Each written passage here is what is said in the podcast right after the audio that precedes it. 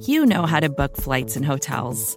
All you're missing is a tool to help you plan that unbelievable travel experience. That's why you need Viator. Book guided tours, excursions, and more in one place. There are over 300,000 travel experiences to choose from, so you can find something for everyone. And Viator offers free cancellation and 24 7 customer support for worry free travel. Download the Viator app now and use code Viator10 for 10% off your first booking in the app. Find travel experiences for you. Do more with Viator.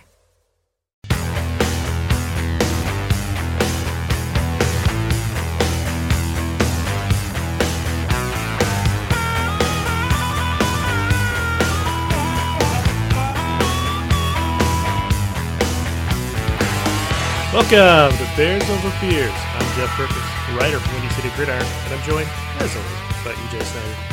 EJ, a little bit of a summer break, but we're back at it because the Bears are back at it. They are in training camp starting now, and so we are going to get our training camp on. We're going to lose that summer weight that we've gained, and we're going to get going with some beers. Right? Let's let's get back into this. Let's hop in.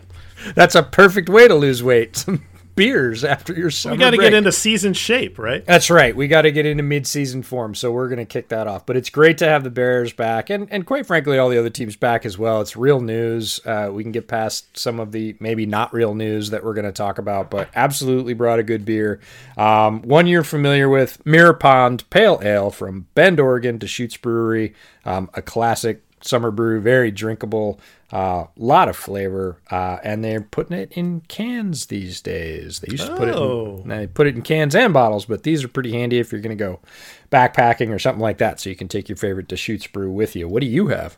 Well, I have something from Wise Acre Brewing Company, which is out of Memphis, Tennessee. Why would I pick that particular locale? We will find out here in a little bit. Uh, it is called Gotta Get Up to Get Down. It is a coffee milk stout. Um, I have been holding this since last year, hoping Ooh. to bring it on after a big Anthony Miller game. and uh, Yeah, that didn't happen. You kind of got your wish. You got a big piece of Anthony Miller news. But we will get to some Anthony Miller news here in a little bit. But let's get Yeah. these going. I love the name. Got to get up to get down. That's that's awesome. It's a great name. Probably been in my fridge for too long to be that enjoyable, and it has probably been sitting on the desk for too long as we talked for an hour before we started recording, as we sometimes do. Uh, and so we will see how good of a beer this is, but has to be out of the fridge now because, well, Anthony Miller is no longer a Chicago Bear. All right, we'll get to that in a minute. I do want to talk about something non-Bears first, and then we're going to talk. We're going to talk all about wide receivers in this episode. The first thing I want to talk about, and I don't want to talk about it very long, that guy that plays for the Packers, number twelve, a lot of offseason drama. He goes and does Jeopardy. He's you know vacationing with uh, with the girlfriend who does the movies and the TV shows, and you know it kind of seems like he's not really that interested in football. And then we learned like, oh, he reported to camp. Of course he did. Yes, it would have been great had he been traded, but the Packers weren't going to do that, and they hold all the cards, and he was under contract. And I, yeah, I thought maybe he could have held firm and decided to walk away from the game. He's 39 years old. He's done everything he needs to do to get into the Hall of Fame. He's won a ring. He could walk away if he wanted to, but it was never really that likely. And once the draft passed, all this seemed like he's going to show up. What that means, in my opinion, and I want to hear what you think, is that unfortunately, I think the Packers are going to be dang good this year. And I think we need to recalibrate our expectations for just how good this this Packers team is with Aaron Rodgers at the helm. And he played at an MVP level last year. They were a bad coaching decision away from probably making a Super Bowl and potentially winning a Super Bowl with him. This is a very talented team. I know we're all excited about what Justin Fields is going to do and bring, but we need to recalibrate our expectations that the Packers still own this division. Yeah, I don't I don't think there's any doubt about that and it did hinge on his decision if you want to call it that. I'm putting up air quotes around his decision because this was always the most likely outcome. Now, did people get a glimmer of hope that he might just say screw it and walk away?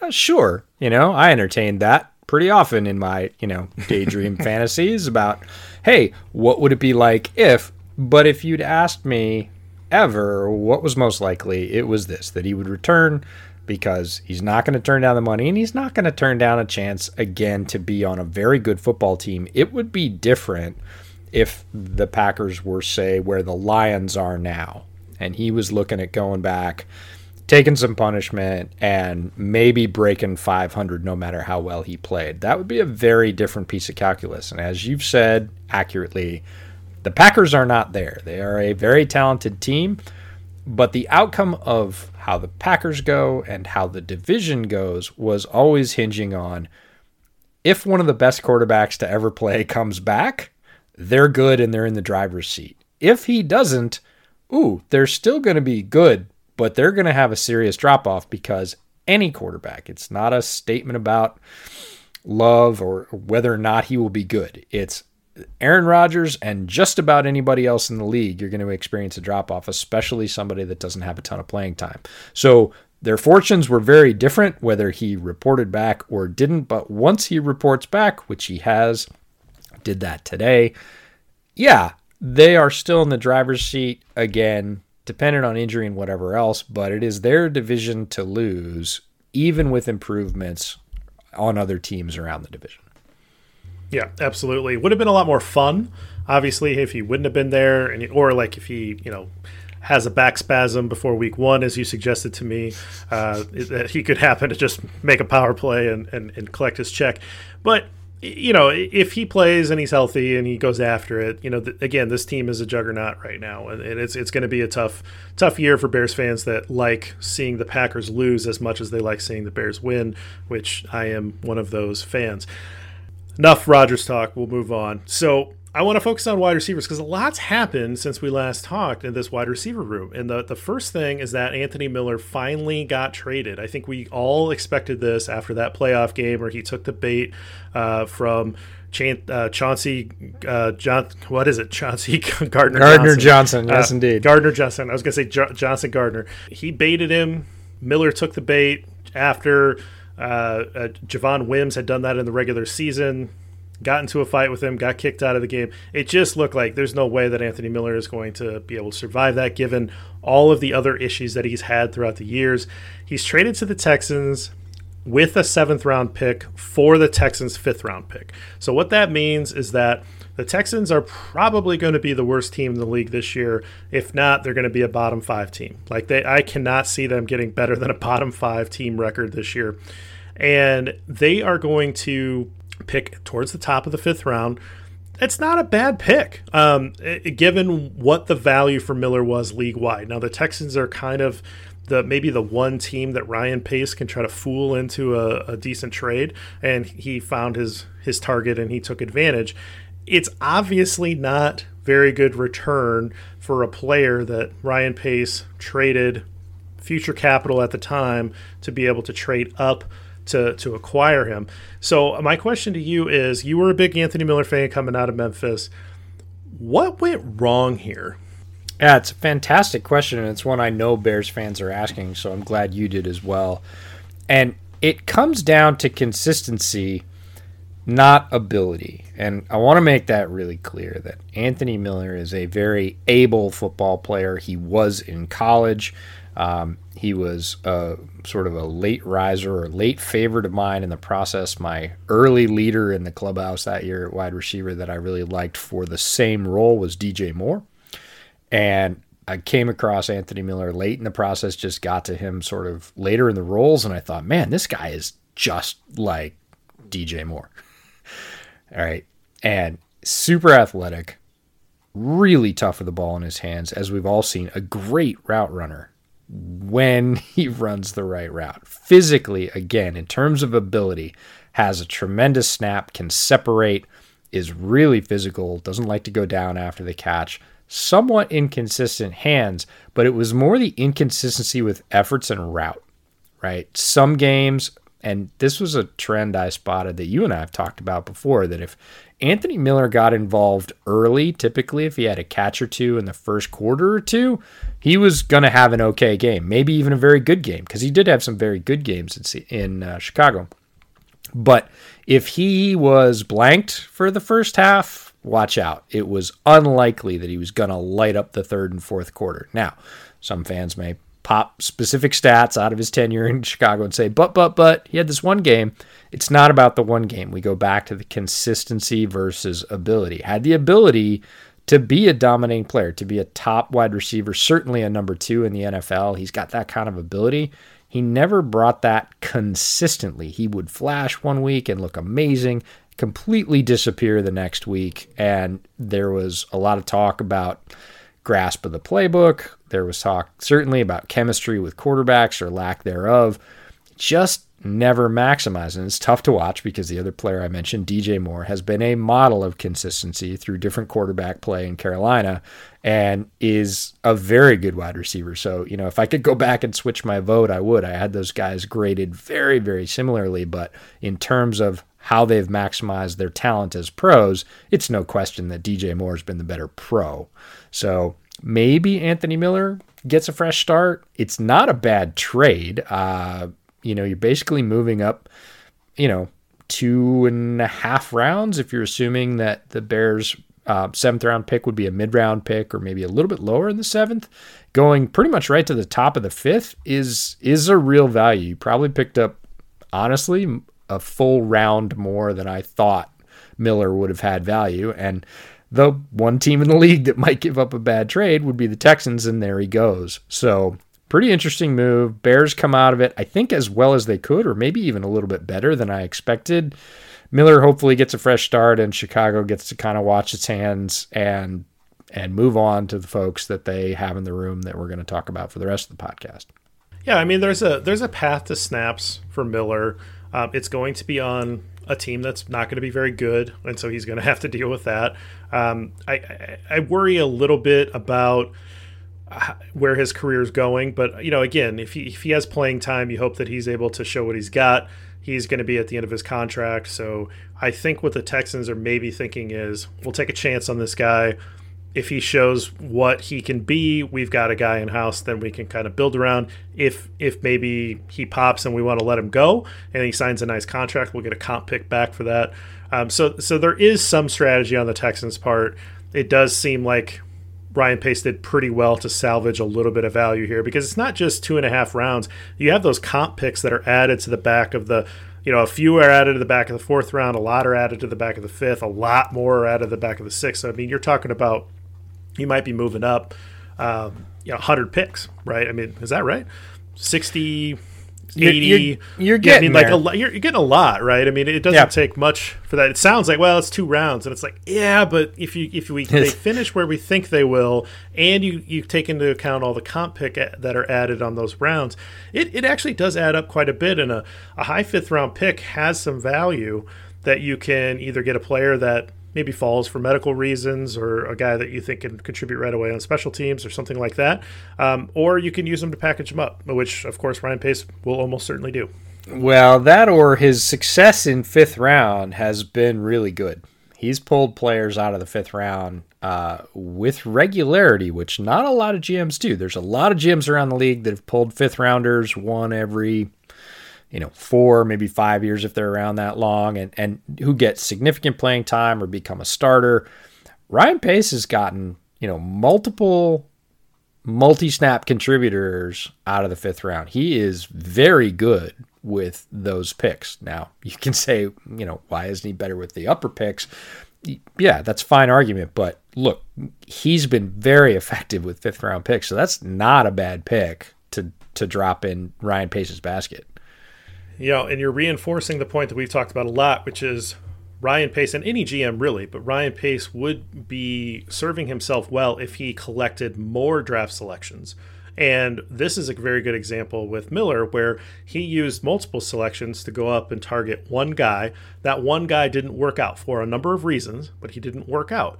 And so, if you were able to just kind of sit back and take more bites at the apple, more chances at more players, um, you'll have a higher overall hit rate in terms of guys that are going to contribute. So, I, I think that you know, again, my drafting philosophy is very different than Ryan Pace's. We've gone over that quite a bit he's going to get hammered when stuff like this happens. When he has high profile misses or when he has taken uh, you know additional capital from other drafts or in the same draft to move up and he misses on those players those those things get magnified. There's a magnifying glass that gets put on those picks because it's multiple picks and it's it's additional capital that you you staked your claim on. You say you have conviction and when that conviction turns out to be wrong you you have painted a very bold target on your back.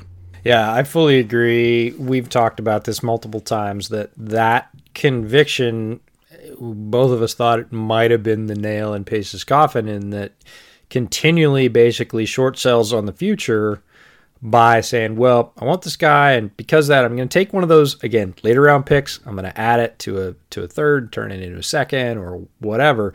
Ends up just taking less players overall, and it's not that his player choices are terrible or or even far below average in terms of the number of them that pan out. It's that a good hit rate in the draft for a GM is between 30 and 40%. And if you just run that 30, 40% of five players instead of nine players, you know, you could do the math really quickly. You're going to end up with less players and you're going to have to go get those players from another source, whether it's undrafted free agents or signing street free agents, which tend to be more expensive you're going to have to fill those roles in another way. So sitting pat and letting that, oh, can't miss player get missed might actually, in the long run, turn out to be a better strategy. Absolutely. So let's let's talk about what the wide receiver room looks like now. We're going to start off with Allen Robinson, and, and again, this is another Ryan Pace conversation because Allen Robinson was uh, hit with the franchise tag. He signed that pretty early on. It looked like he might kind of play around with it and say, I'm not going to sign it. He kind of looked at the market and was like, eh, actually, let me sign that thing real quick because uh, might might actually be in my best interest to sign this given the, what the market was shaping up for for wide receivers. So Allen Robinson signed the franchise deal, and we all kind of thought, well, there's a chance that maybe Pace can figure this out. And you know, there's some people on Twitter that are like, "Well, you know, that he can't get the 20 million a year. The Bears don't even have that this year." That's not how the salary cap works. You can sign the contract so that he gets the money up front, but how you account for it is into future years. So there was a way for Pace to sign Robinson to a long term deal, actually lower his cap number for 2021, which would have allowed him to do other things or maybe try to keep other players, high profile players that he ended up cutting uh, from this roster, uh, instead of letting them go to basically pay the full freight of the franchise tag in cash for this year. Pace chose not to do that, and then the deadline went past. So Allen Robinson will play on the franchise tag this year. To me, that means that Allen Robinson is almost 100% not going to be a Chicago Bear in 2022. What do you think? Yeah, I hope that's not true, but it's going to be as expensive as it possibly can be if he is a Bear. So I actually kind of hope maybe it's true from a financial perspective. But as a player, uh, we are both on record multiple times as being A Rob stands on this podcast, and rightfully so. He's a tremendous player. I think he is exactly what a franchise needs in a in a one A receiver. I got into a few arguments about Twitter where they were like, they can't possibly give him DeAndre Hopkins money, and I was like, really? Can't possibly? Are you sure? Now, I, would take DeAndre Hopkins just slightly above A but if you look at their production and factor in the quarterbacks that A Rob's played with, he's a tremendous receiver. He's easily a top 10 receiver in a loaded league. But the reality is, and I was just saying this on another podcast this week, is that there have been two extremely loaded wide receiver drafts in a row.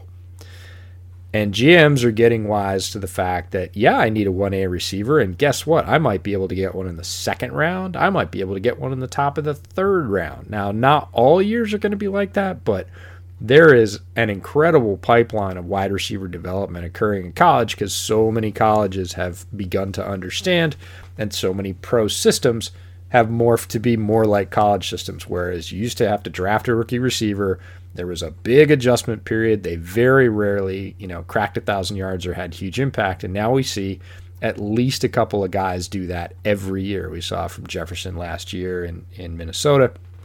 Like that potential is there, and you don't have to just hit on one because there are many. So people are looking at that number for a top wide receiver, which is up in the 18, 19, 20, 22 million dollars a year range, and going, I can draft a guy. In fact, I could draft two guys if I keep those picks. You know, trade down, one in the bottom of the first or even in the top of the second, another one in the bottom of the second or the top of the third, and likely get a guy that's going to give me a good portion of that production percentage and pay like four million a year for him for four years as opposed to 22 million a year for four years. And they're doing that calculus and saying look if you want to go and, and test your wares elsewhere look you're a great wide receiver but i can get more of you now. It's not a needle in a haystack situation like it was for a long time. And don't think that that's not influencing these contract decisions. It absolutely is. Yeah i think with a rob one of the things that you hit on, like he's a top 10 receiver. I agree with that. He's a wide receiver one. He gets wide receiver one attention. He gets wide receiver one targets, and he puts out wide receiver one production, even with the bad quarterback play that he's had historically. If Andy Dalton's under center in week one, Andy Dalton is not a good quarterback. He His peak was slightly above average, right? Andy Dalton will be the best quarterback to ever throw a pass to Allen Robinson. I will stand by that. I truly believe that. The thing is, he's a lot like Keenan Allen, where he is a guy that runs. He's an incredible route runner. He's a guy that like does all the things right. He's kind of quiet, right? He's not a big talker or anything like that, and so he doesn't make these spectacular, unbelievable catches like Hopkins does, where he he jumps up in in the middle of like seven people and comes down with the ball. Okay, I mean he can still make big plays down the field, but it's not he doesn't have the highlight reel that a guy like Hopkins does. He hasn't played on this amazing uh, offensive system like Michael Thomas, where he's got Drew Brees peppering him with you know 200 targets or whatever it was that one year where he you know caught all those balls. Well, I, you put Allen Robinson in that system and and, put, and pluck him in there for Michael Thomas. I don't think the production is very different, and so that that's what I don't think people are giving Robinson enough credit for is the system that he's played in has not uh, uh, the quarterbacks that he's played with has not allowed him to show that he's got this potential for amazing numbers, but he really does. And it's more like, in my mind, a guy like Keenan Allen, who's had much better quarterback play, but gets even a little bit more credit for, for how good of a receiver that he is. What kills me about this is that I was sure that Allen Robinson was going to be here for the long term, that he was going to break these receiving records for the Bears. And now I don't believe that he's going to be here long enough because even if he has a great year this year, he's not going to reach Johnny Morris's receiving yards. He's definitely not going to reach Ken Kavanaugh's 50 touchdown catches. He's nowhere near that. Um, and, and and I don't think he's going to get uh, the receptions either. And so, uh, which that's Walter Payton. So, you know, he's he's not going to set any records, even though he's clearly the best wide receiver that this team has had since Harlan Hill in the 1950s. At least I got to throw that out.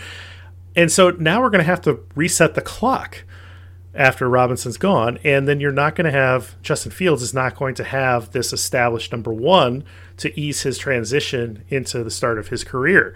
And so that's the sad thing for me for Robinson. But I want to transition over to the wide receiver number two for this year, which is Darnell Mooney. Darnell Mooney, we're all very excited about. Darnell Mooney showed us a lot last year. He came on, honestly, one of the best picks Ryan Pace has ever had. I think we can say that right out of the gate. What can we expect in his second year? And then uh, my question is Does Darnell Mooney have the ability to take the next step and take over for Allen Robinson in 2022 as the wide receiver one? Ooh, I love the two part question. And uh, just just to remind our listeners at home, what what uh, round did Mooney come out of? Was it five? Five. He was he was a fifth round pick. So just just keep that in mind that uh, Ryan Pace does okay with the fifth round picks. Darnell Mooney exceeded all expectations. I love Darnell Mooney coming out, and if you told me he would have had the year he had last year uh, as a as a freshman in the NFL, I would have said uh, I think that's pretty rich. Turns out he is one of those guys that's extremely committed to his craft. Uh, according to coaches, makes mistakes very rarely twice. Uh, you love to see that as players progress, especially young players. And showed a lot more, I think, than he did on film at Tulane. And again, I liked him. I, he was uh, he was the guy that I said, look, if you can't get KJ Hamler, go wait wait a couple rounds and go get Darnell Mooney. So I I was all aboard the Mooney train before he became a Bear, ecstatic that he came to Chicago. And then completely blown away that he put down the season he did. Um, again, with some very large problems on the offense in terms of play calling and quarterback stability and everything else. And he still had an amazing season. And he would have had an even greater season if he'd had a quarterback like Andy Dalton, who's a little bit more steady uh, and hit him on some of the times that he was wide open. We've all seen those replays a million times. I think you can expect a very good season this year from Darnell Mooney as a number two. I think he roundly deserves being the number two, and uh, anybody that was still hanging on hopes for Miller to develop that now going into you know year four. Uh, that's just gone, right? It was it was Mooney's job last year. He earned it, but we're not going to hear any of that garbage because he is the clear number two on this team. And the second part of the question, can he take over the year after as a clear number one? I'm not sure that he is cut out to be a sort of A1 alpha boundary wide receiver in the NFL. It doesn't mean he's not excellent and that he's not going to have a tremendous career and great stats. It's that things change when you're the alpha, right? The coverage changes, the defense's opinion of you changes, the amount of attention you get changes, and the types of routes that you're, uh, I'll say, allowed to run easily changes. Now, he can win those, but he's not a big guy. And you don't have to be a big guy to be a 1A, but most of them are. Like 80 plus percent of the classic leading alpha wide receivers in the NFL are bigger by quite a bit than Darnell Mooney. So I think he's an excellent number two and will be incredibly productive and may occasionally, even this year, warrant number one coverage on certain routes. And if they don't give it to him, he's going to burn them because he can beat single coverage. He showed that. He can beat press. He can beat people with speed. He can certainly beat people with routes. So he's going to hurt some folks that don't do that. But at the same time, I think if you say, okay, now we're moving him over to that side, he's going to get all the doubles it might be one of those situations. It reminds me a little bit, quite frankly, of Devin Hester.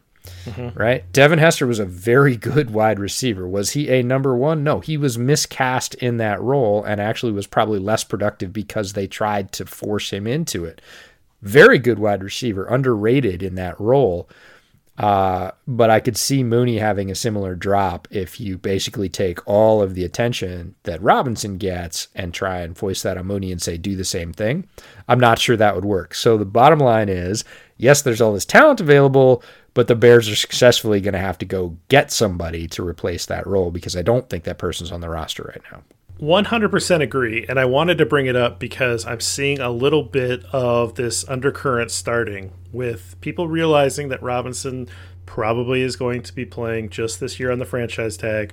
And there's a little bit of like, it's Darnell Mooney season and he's going to take over. And here's the clip of him absolutely juking Jalen Ramsey out on this route, and he was open, but you know, of course, Trubisky sailed the ball uh, 20 yards over his head.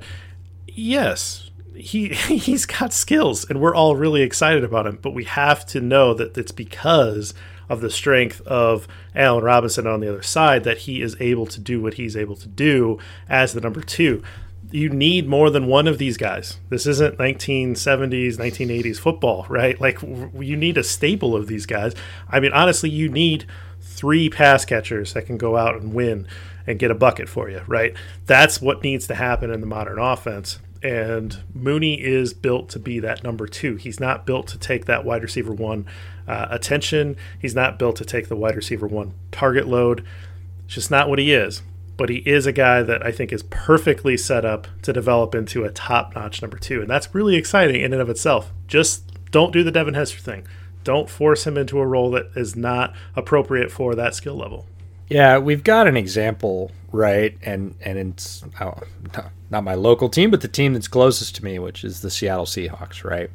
And they have Tyler Lockett. Tyler Lockett is an excellent He's professional incredible. wide receiver, wildly underrated, really, really good. Not a number one. Love Lockett, but he's not Right. a number one. But he's not a number one. But Seattle kind of, sort of forced him into that role. Found some other. They're like he's our best receiver, so he should be a one. And those two things are not always synonymous. Along comes DK Metcalf at a tremendous value in the draft, who is a one. Let's be honest. He is like the prototype one from a physical standpoint and has shown that. And Lockett is the happiest guy in the their training center, right? He is he is like, look at this. They're all gonna glom on that mutant over there, and I can continue to get single or coverage and a half, and I can beat that because I'm a very good wide receiver, and I'm always open, and I have a almost preternatural connection with my quarterback, and he's going to continue to throw it to me when they double or triple Metcalf. I'm going to make him pay.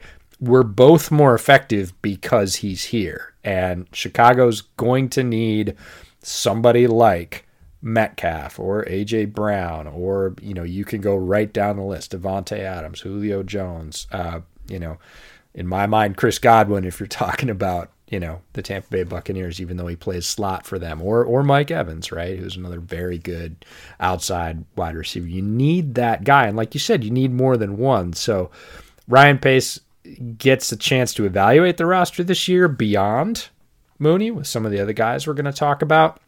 But Eh, you know, if I'm walking into the scout room every week, I'm A, taking them coffee, and B, saying, go find me the alpha I need. And I'm saying that to the pro scouting staff who's coming up on free agency. And I'm saying that to the college scouting staff. And I'm saying, we're going to have a coin flip. And maybe we'll take both because we need more than one, but we cannot have a hole because Robinson at this point is pretty much fated to walk. We need, and I stress need for our young quarterback to get this target, not just targets that he can shoot at. Like, we need this target. Go find me one. Absolutely. All right, those are the things that we are sure about. That's the wide receiver one, wide receiver two. We feel pretty comfortable about that. We're going to take a quick break. When we come back, we're going to talk about what we are still trying to figure out and what we think Camp might help us with. So stick with us. All right, EJ. So we've got some moving pieces here with Miller out of the uh, uh, out of the picture. A couple of free agent signings. You've got some guys that are still on the roster that you know just haven't stepped up. But maybe here's your chance. I don't know. Let's start with the guy that I think is going to be the wide receiver three, and that's Marquise Goodwin. I think he's got the best pro resume. That's probably why I have kind of gravitated towards that. His best year was a while ago. It was 2017 with the 49ers. He got 56 balls, just a shade under 1,000 yards, only two touchdowns. Not a guy that got in the end zone much in his career. He ha- does have the pedigree. He was a former third rounder, uh, played for Buffalo for a few years, but I think most people know him with the Niners incredibly athletic. Was just trying out for the Olympics. Uh, long jump didn't make the Olympic team, but again, incredible. You have to be incredible explosion athleticism to do long jump. This guy, this guy's fast. He's he's not particularly big. He's a five nine guy. Uh, but but this is a guy with the best pro resume of all the guys that we're going to talk about. I think he's got the best shot as long as he can remain healthy uh, to, to soak up some targets in this offense and establish himself as the number three this year. Yeah, I love Goodwin coming out for what he was, which is a, I think ideally suited to be a number three wide receiver because he has incredible deep speed. He's what I call a can opener. Is he's the guy that you can run deep on a route and take literally take the top off the defense because if you don't keep one of your if you're playing a two deep safety look and you don't keep one of them uh, behind him with a head start, you're going to lose. He's an Olympic sprinter. He was a sprinter at Texas when he was there as well. Very, very fast and pretty powerfully built. He's short, but he is not skinny. He's one of those guys that has what I would call an NFL wide receiver body. It's not a sprinter playing wide receiver. He's a wide receiver who also happens to have sprinter speed. Um, his his route combinations or his uh, typical routes run, let's put it that way, have increased throughout his time as a pro. That was one of his knocks coming out of Texas is that he didn't have a, a real diverse route tree. Got a little bit better in Buffalo, got a lot better in Kyle Shanahan's offense. Um, so I think he could be the number three. Um, I wouldn't be at all sad. If not, he is a devastating four right? Because your fourth cornerback is most likely not as fast as Marquise Goodwin. So when the Bears do go four wide, if he's the fourth, look out. It's most likely going to be a mismatch. They're either going to have to rotate, which a lot of defenses don't like to do, um, or you're going to have to single up Goodwin, and, and either Dalton or Fields is going to be able to hit that shot. However, the next guy we're going to talk about, I think, actually probably has a better shot at being number three this year. Okay, make your case. So the guy we're talking about is Damiere Byrd, most recently played in New England last year. Also really short and not as powerfully built uh, as Goodwin. He is a small guy, but he doesn't play particularly small. Uh, I watched every NFL game last year, and Byrd was one of those guys that even in a bad Patriots passing offense, because Cam had a rough year, got COVID, didn't recover particularly well. The arm never looked great, looked a bit like he was shot putting it compared to classic Cam Newton. It was not not a great passing offense. Byrd still made plays. Now, last year was just under 50 catches, just over 600 yards. He didn't score a lot, but he was open a lot more, a lot like Darnell Mooney. And there's been talk, and this you mentioned at the top, that camp is going to help us sort some of these things out. There's been talk about taking A Rob, sliding him in as the big slot. And that's all the rage. We talked about Chris Godwin a little bit earlier. Uh, there are many examples around the league of guys sliding inside to be productive because they get a two way go off every release. And A Rob, as a tremendous route runner, is good enough to win most of those times that means you're putting somebody on the outside and you're usually running a route to take the top off the coverage because either of the guys you're going to put outside, Mooney or Byrd or Goodwin, depending on who you got. You got three sprinters. That's the guy you're going to run deep to draw the boundary cornerback, to influence the safety, to open up those spaces underneath so that A Rob can win that one on one matchup, presumably now against a slot corner again, unless they've got a corner traveling, which a lot of defenses don't like to do. And it's a matchup, right? It's a matchup to spread the defense, to put A Rob in a more favorable matchup against maybe a less skilled cornerback and have him win. So either way, they've loaded up, right? This is yep. kind of like draft picks, right? They got two guys who fill a somewhat similar role. I actually think Byrd is kind of a little bit on the way up and may uh, increase those numbers with better quarterback play. And Goodwin has kind of been at that plateau. And if he keeps that, it's great, but it's kind of a ceiling floor debate. They're about right. the same place. And I think Byrd's probably ascending yeah, Goodwin's got a couple more years on him in the league. Byrd's been around for a little longer than I thought. Uh, sixth year in the league. That's that is surprising. Another guy similar tenure in the league. Uh, Justin Hardy, Bears just signed him today. We're recording this on Tuesday, and this is a guy that just would occasionally chip in on a game that I was watching, you know, and be like, just looks pretty good. Why doesn't this guy get more targets? Every you know, fantasy stuff every once in a while I was like, do I pick up Justin Hardy because Julio Jones is hurt and the Falcons might target Justin Hardy? You know, I mean, just this, you know, it never happens, but yeah. It, I looked at his numbers, incredibly consistent, about 20 catches every year, played five years for the Falcons, and just a guy that seemed to be a pretty solid, you know, wide receiver four for the Falcons. And so this is not a terrible late season signing. This is, you know, on the eve of camp to get a guy who has been in uh, an NFL roster, consistently put up numbers, contributed. This is not a bad signing. This is a guy that could absolutely make this roster and be one of the six wide receivers that the Bears typically keep. Yeah, this is a pressure test for one of the other Bears wide receivers we're going to talk about in a minute, Riley Ridley. Right? Riley Ridley, a similar receiver, I think, to Justin Hardy. Justin Hardy, 5'10, 192, played at East Carolina, was redonkulously productive. Now, especially in the era where he played, he played from 11 to 14 that was a very prolific offense. Zay Jones was his running mate uh, in that offense. Uh, got drafted a couple years later, eclipsed some of his records. But for the last two years that Hardy was at East Carolina, he averaged about 117 catches, a high 1300s in yards, and nine touchdowns. Right about 11 and a half, 11.8 yards a catch even if you're in a very prolific offense, if you're tickling 130 catches and damn near 1,500 yards his senior season, you know what you're doing as a receiver. You understand leverage, you understand routes, you understand breaks, you understand hand usage, you understand beating press, even though you didn't see a lot of it at East Carolina. So this is a guy that knows how to catch the football. Is he going to compete to take A Rob's spot? He's not, right? That's not how he's built. But is he an almost ideal, like you said, number four guy that can come in?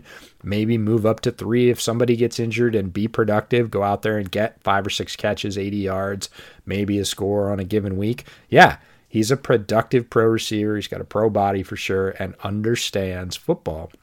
So it'll be interesting, and I really think it's not competition for Byrd or Goodwin. They play a different role. It's right. direct competition to say, okay, Riley Ridley, are you gonna are you gonna push? We got another pro that basically plays your spot. Can you beat him?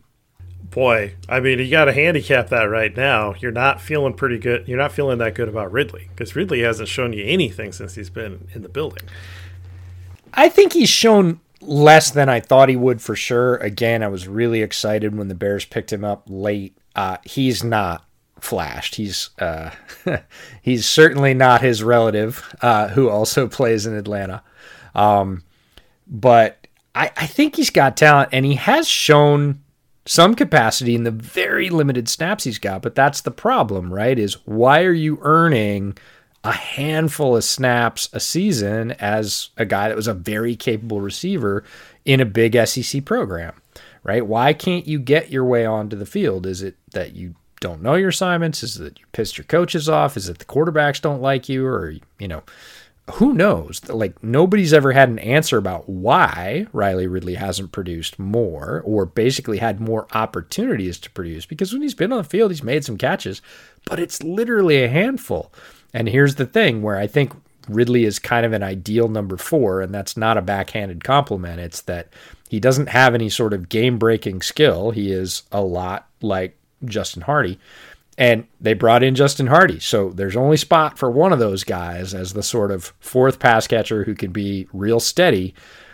Who's going to win it? And if Ridley doesn't show out in camp, I don't think he makes the team because he's not a big special teams player. So I think we're seeing it the same way. So you've got you've got Robinson and, you, and you've got Mooney obviously settled into their roles. I think Goodwin and Byrd. I think some people are reading that as like one of them will make the team. I think both of them are here for this for 2021. I agree with you that this Hardy signing to me seemed direct competition to Riley Ridley. So that's that's the fifth wide receiver position. Generally, you're going to keep six wide receivers. Sometimes that number can shift. So let's talk about the sixth position here, and that is Javon Wims, the, the other guy that took a, shot at the cart at the uh, Saints corner. And I'm surprised that Wims stuck on the roster. I'll be quite honest with you. I, I did think that they were going to make an example of him because he just hasn't done a ton, but he has a body type that is very different than anybody else on this roster he has maybe one guy that uh, we'll talk about that has that can maybe compete with Wims for that position as a little bit lower down who's been on the practice squad the last couple of years. But what are your thoughts on Wims and is it worth keeping him around to see if that will develop again or is he basically what he is and it's time to maybe move on to somebody else?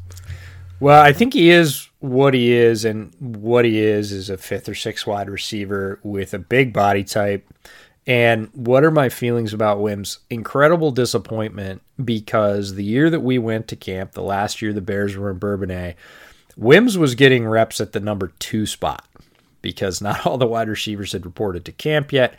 And he was the guy basically backing up Robinson in every second line round of drills. And he looked great, right? Also, one Mitchell Trubisky looked great that year. This is the camp following the double doink season. And expectations were extremely high for the offense. And a lot of us looked at each other and went, man, Javon Wims looks like he could be a, a three or a four. Like he's making plays. He looks completely comfortable, looks like he belongs, looks like he's been there. Why doesn't this guy get more playing time? And he started to. They started to work him in and he started to get some more snaps. Didn't see the production. Then we saw, you know, the steam valve pop off, and that was a, you know, a huge no-no on national TV. A lot of people, like yourself, thought he would be gone. I thought, well, they've invested a lot. Let's see if they can salvage it.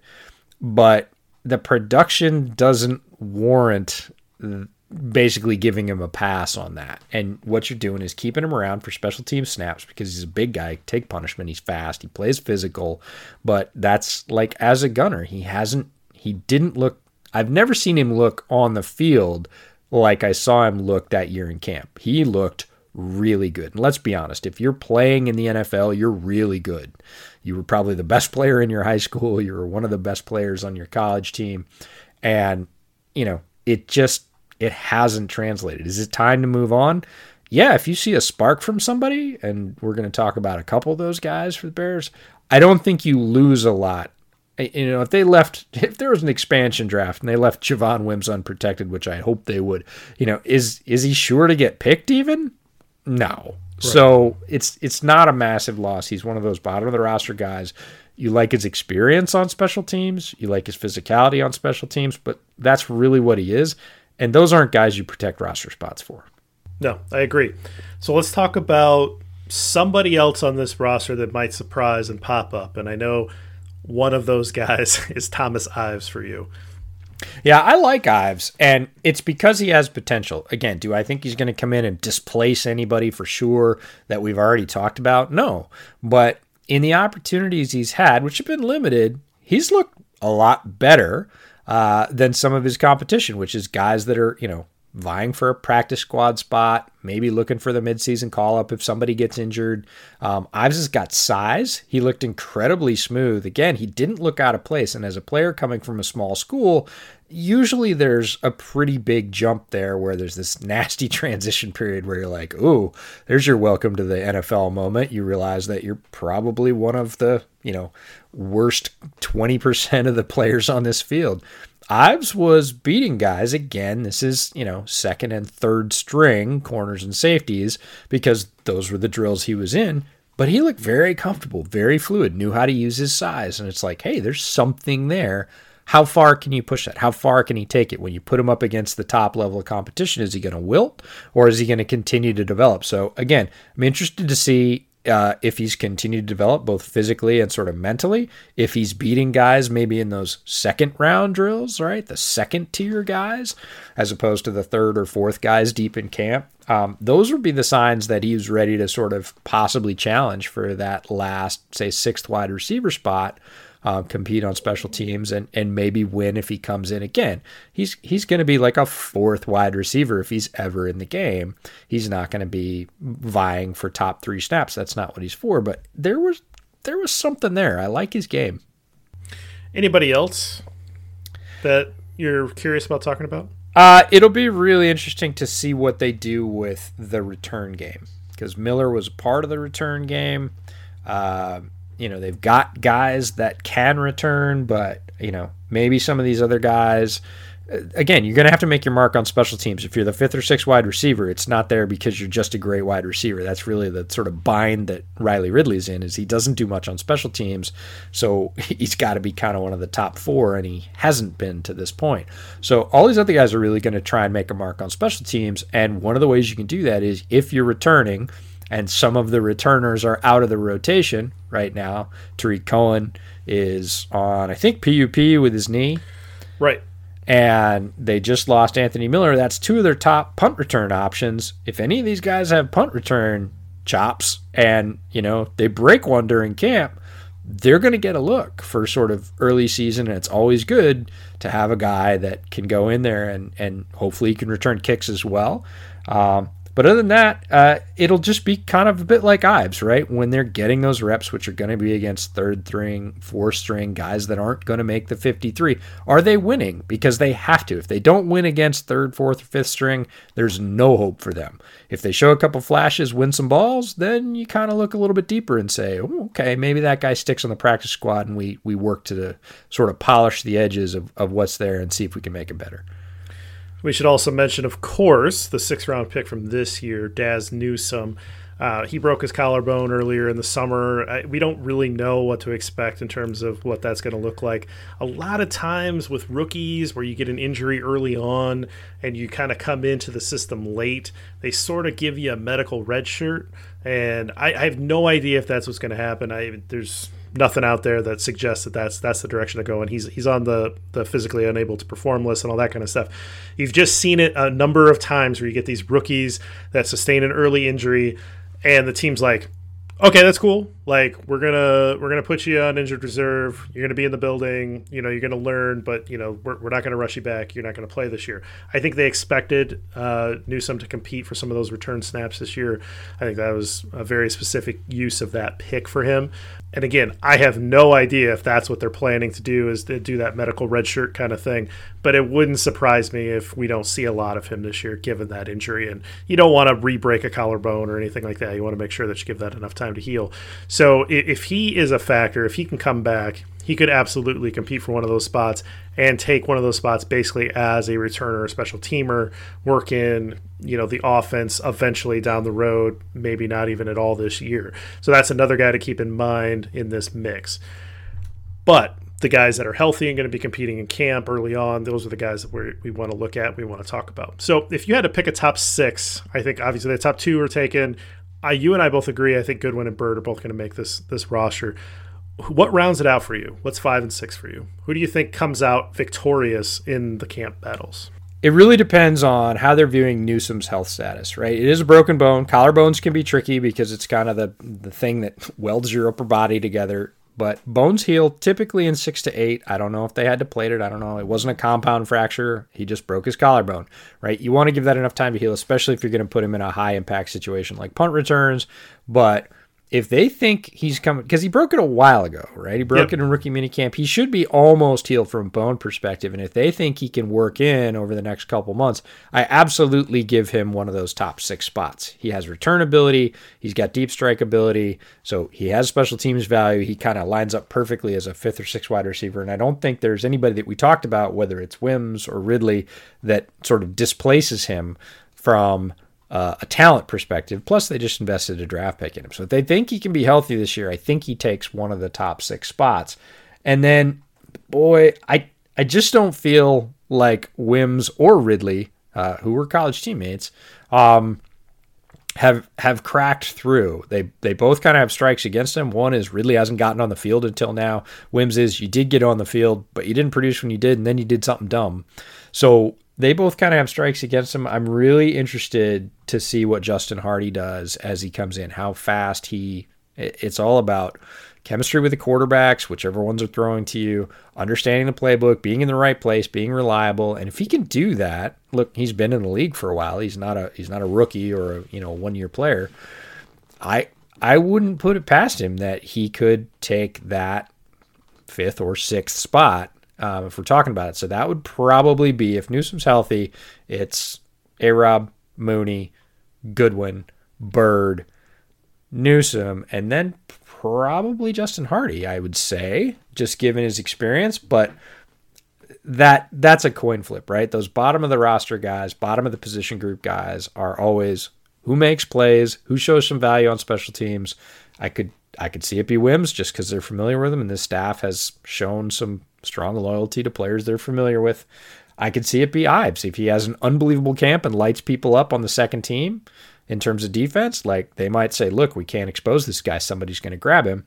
Um, or it could be Hardy if he's just steady as he goes, holds it in there, and is reliable and available.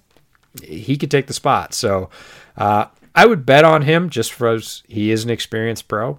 Uh, and he was super productive in college. So maybe with uh, a little bit more exposure, he he shows some production as a receiver as well. That'd be enough to keep him on there. But that'd probably be my six. All right. Now, bigger question as we move on. So that's very much a 2021 conversation. But you know, we've just talked about Marquise Goodwin on for a short deal. Damiere Byrd, short deal. Wims hasn't shown enough. Maybe seeing his way out the door. Ridley hasn't shown enough. Maybe he's going to be gone as well. Hardy, obviously, short term deal coming in. These are not guys that you're building around. This wide receiver room could be set up where the only guy that is on the roster in 2022 is Darnell Mooney, and yeah. everybody else is gone. You know what we and, call that? a Detroit. yeah, it is a because turnover. they did it this year. They had yeah. literally one receiver, Quintez Cephus, under contract at one point. So right, it's it's not unprecedented even in the division. So, what do the Bears need to think about in terms of, I mean, you know, flipping that roster if that's what ends up happening here? You know, what what is the thing to do here for Justin Fields to build a uh, you know a, a, diverse array of weapons that he can be successful with. I got two words for you: Chris Olave. Well, sure, but I don't know that they'll have the pick. I don't know that they'll have the pick either. But for those of you that don't know, Olave was one of Justin Fields' top two receivers at, at Ohio State, and he is a tremendous football player. He could have he could have declared this year. He chose to go back, so he will be in next year's draft, um, assuming he stays healthy. And and if I was Justin Fields, I would lobby for for Chris Olave because he is he is a top target and a guy that you really could build a wide receiver core around. But they're going to have to decide how they want to go. They're going to have to decide if they want two or three guys that they have locked up for long term, and that would be high draft picks, or if they're going to give some medium length deals as the salary cap raises again next year to sort of uh, more regular levels, and they pick free agents, and not everybody's on a one year mercenary contract, and they say, hey, we're going to grab you know, a journeyman coming off his first contract to be R3, and we really like him. We're going to pay him mid level money for a wide receiver, but we're going to sign him to a two two year deal with an option for a third, those kind of things. They're going to have to decide whether they want this, whether they want stability or whether they want the ability to turn over two thirds of this wide receiver core every year to kind of grab roles and change how the passing offense works. Obviously, a lot of that depends on Nagy and Bill Lazor and how they design the offense and the roles they need to fill. Right now, I think it's pretty clear based on their offseason, they wanted speed. Right. Right. They signed two very fast free agents. They drafted a guy with very good speed, uh, at least on field speed. His time speed was not really representative, but he plays faster on the field than that. Uh, they wanted guys that could stretch the field. They saw what Mooney could do, but he was the only one. Uh, when you put two or three of those guys out there with a with a very versatile and well-rounded target like Robinson, you start to cause some problems. Def- speed kills, and the Bears needed more of it in the wide receiving core. They went for it. Now, are they going to try and lock some of that up and use this as a basically an audition? Right? Maybe Damiere Byrd pops off, has 800 yards and five or six touchdowns because he just really gels with Dalton or Fields or both. And they go, hey, we're going to, you know, again, you're at that point a seventh year player. We're going to lock you up for a couple of years because that was a great performance and you and Mooney really caused defenses fits or, you know, they go, hmm, all right, we got to go find that alpha that's going to be expensive, and we're going to backfill the rest of the wide receiver positions with with shorter term deals off free agency.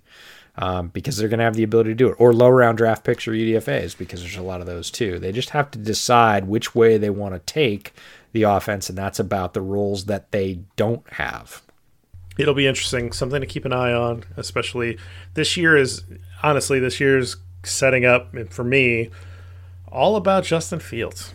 I mean, this, uh, yeah, you know, Teven Jenkins and some other guys we want to, you know, you know, we want to talk about Kindle Vildor at some point. You know, there's guys that we want to talk about that we want to watch. We want to see if they develop into. If at some point, what it boils down to here is this team's about Justin Fields and doing what Justin Fields needs to be the best pro that he can be. And I think taking a look at this wide receiver group, what Ryan Pace has done to try to change this room, what this camp might do to really really change it where there's some some moves that could be made here that uh, will will have fresh faces in and, and some of the faces that just haven't haven't produced to be on their way out. But it's going to be even more interesting for 2022 because all of these guys are on short-term deals and there's just going to be huge huge turnover.